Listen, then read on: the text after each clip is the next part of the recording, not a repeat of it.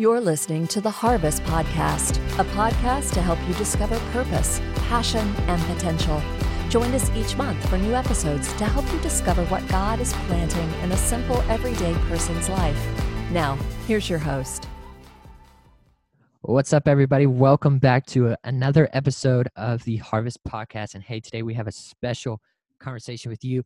Chris is in the house today. We love Chris. We're so excited he is here with us. Chris, once again, how are you, man? Doing good, man. Just enjoying life, enjoying the weather. Hey, I encourage you guys. Hey, we believe in God, we believe in healing, but me and Isaac was just talking about it earlier. Wear your mask because we are ready to get past this season of the pandemic, right? Mm-hmm. Yeah, for sure. And I miss hanging out with my youth kids. Right. They put a shut to that, and it's like, I don't know, it's just tearing me apart. It's hard going from a youth pastor spending a lot of time with kids to just being told like, hey, you're not having youth ministry no more. And so I'm super ready. I'm ready for the day that we can safely connect back with our kids. Yeah. And today's episode really hits on one of those questions that Yeah. I've been asked a lot by parents. And so I simply want to dive into the question what do I do when my kid says I give up? Which for I I know I don't know about you, but for me in youth ministry, I hear it so much. It's it's just kind of thrown out there. Yeah. And so I'll take it first from a kind of a student's perspective of giving up, and then I'll let you kind of hit on the pastor parent side of the story if that sounds good with you. Yeah.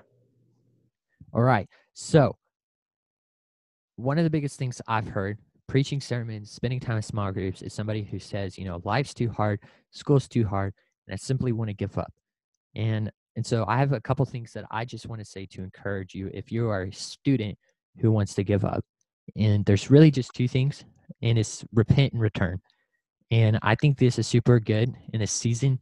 I know for me, it's been there's been a lot of struggles the past year or so in my life where I've just wanted to kind of give up on ministry, walk away from ministry. And then God just he invites me back Yeah. repenting. For those of you who don't know what repent means, it simply means to turn around and go back the same dire- the direction you were going before. So it's like a 180 turn to go back the other way. And the returning is returning simply to the Father's heart.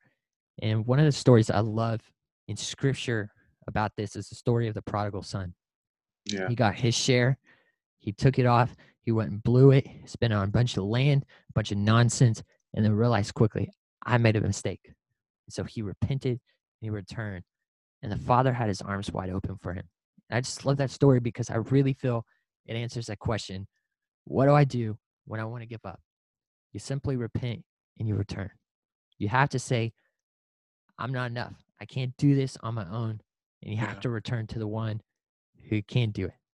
So if you're a student, you're struggling, you're listening to this, you're not sure why you're listening to it because of all the hurt you're feeling, simply find a place that you can pray and just keep praying until you find an answer because it's at the heart of God's love that we find the answer to any of life's questions. So, Chris, I'm going to ask you this. As a pastor, when you feel a parent wanting to give up or a parent feeling bad because their children are starting to go off the deep end, Yeah. what's a piece of advice you want to give to them? Ooh, we, I grant, man, you know, I dealt with so many parents, you know, they always call me and my wife or they'll text us and say like, hey, like our, our teenager is doing pretty bad right now. Can you please talk to them? And, and a lot of times they, they want us to talk to them because they feel like they can't get um, towards their, their child anymore. And that's understandable because, you know, many times I have, I just, I look back at my life when I was being disobedient to my mom and I was just rebellious as a teenager. Um, my mom knew that she couldn't do too much with me after that, but she knew somebody out to me because there's a lot of things I didn't tell my mom growing up, but there was a lot of things I told my mentor growing up. And I just think that, you know, what I what I would tell a parent, um, if you feel like giving up on your child in this season, and you feel like your child is just too rebellious and they're going off the radar, uh, whether they're on drugs, whether they're they're flunking school, or whether they're you know doing anything that's not the, of the will of God. All I can tell you is to pray and pray. Because what prayer does, you know, a lot of us we we overlook prayer.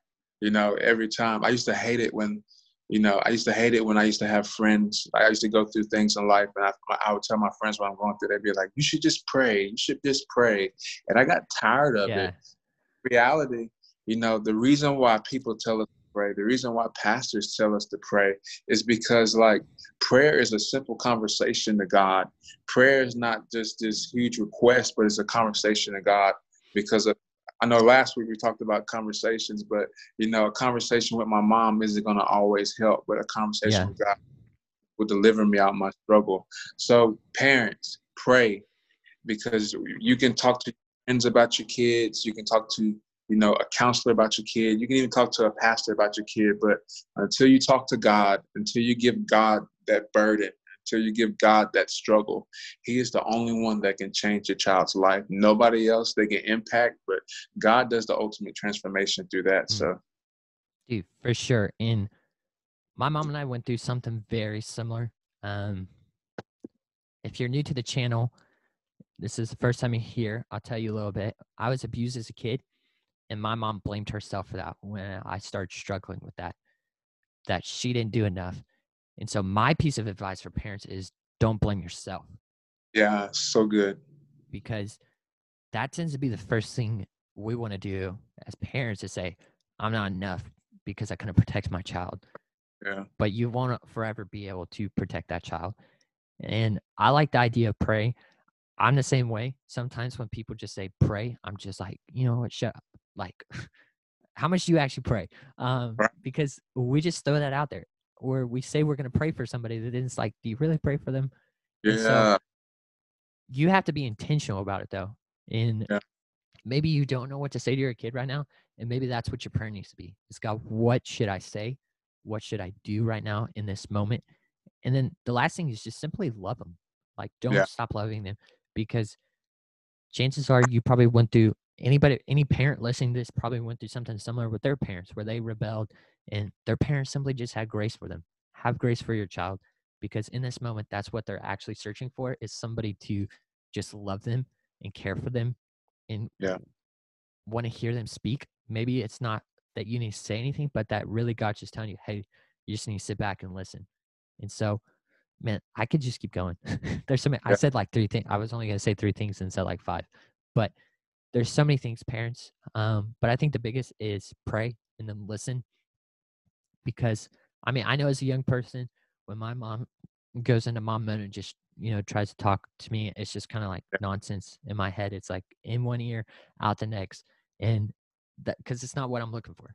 Most of the time i'm just looking for someone who is willing to sit there and just listen and so from a pastor's perspective what would you say about somebody giving up? The Bible says in Ecclesiastes 3, you know, it talks about seasons. And it's one of my favorite scriptures. Is a scripture that really got me um, going. Not before I was even a youth pastor, before I was even a pastor. Um, it, was, it just starts off, it says this, it says, for every for everything there is a season, a time for every activity under heaven, a time to be born and a time to die, a time to, to plant and a time to harvest, a time to kill and a time to heal, a time to tear down and a time to build up, a time to cry and a time to laugh, a time to grieve and a time to dance, a time to scatter stones mm. and a time to gather stones, a time to embear, to embrace and a time to turn away, a time to search and a time to quit searching, a time to keep and a time to throw away, a time to tear, and a time to mend, and a time to be quiet, and a time to speak, and a time to love, and a time to hate, and a time for war, and a time for peace. And in this life, we're just in this season. It's very chaotic. Um, you know, so much is going on, and I guarantee you, there's a huge percentage of people that feel like quitting. Mm-hmm. But I just want to encourage you out of all these things, there's a time for everything. I just want to encourage you out of all those things, God never said there was a time to quit. He never said there was a time of time to quit. And what the Holy Spirit revealed to me in one of those seasons of my life when I felt like quitting was he, he told me that that God can use a failure, but he can't use a quitter God can use a failure, but he can't use a quitter because there's so many people in the Bible that fail, but they never quit. You know, David, for example, King David. David was a shepherd's boy. He was a giant slayer. He was a king, but he messed around and he slept with this woman named Bathsheba, and she ended up getting, and he ended up getting her pregnant, and their son end up dying. And you know he's in the toughest season of his life but he just kept pressing and he kept worshiping god.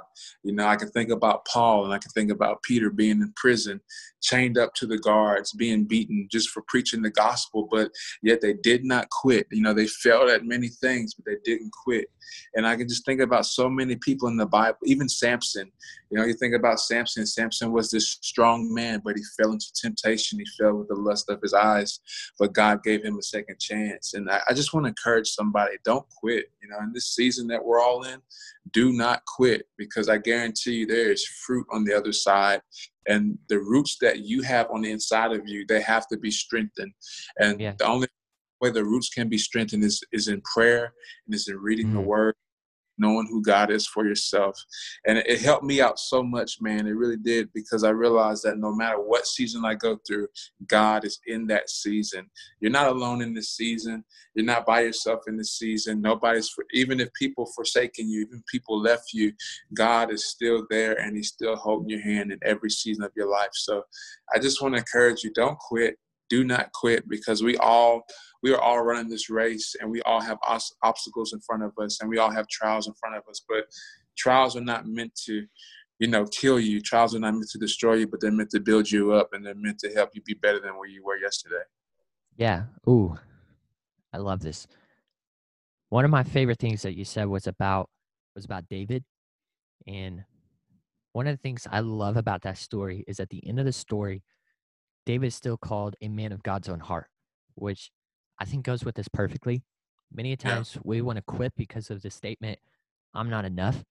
Yeah. And David could have used that statement. Right. And I mean, he probably did, and it's just not recorded. He probably did say, like, why do you want me? I know yeah. when I give my life to Christ, there was so much mess that I, I even said that, like, God, why me? And and God simply he used that same statement. He goes, you know, I don't need somebody who has life together. I just need somebody who's willing to go where I, I need it to. Yeah. And it brought me to that the same message where David was. I made a mistake. I had a drug addiction. I was partying, but God simply was like, I want you. And yeah. And so I love what you said. I think there was a lot of great things in that.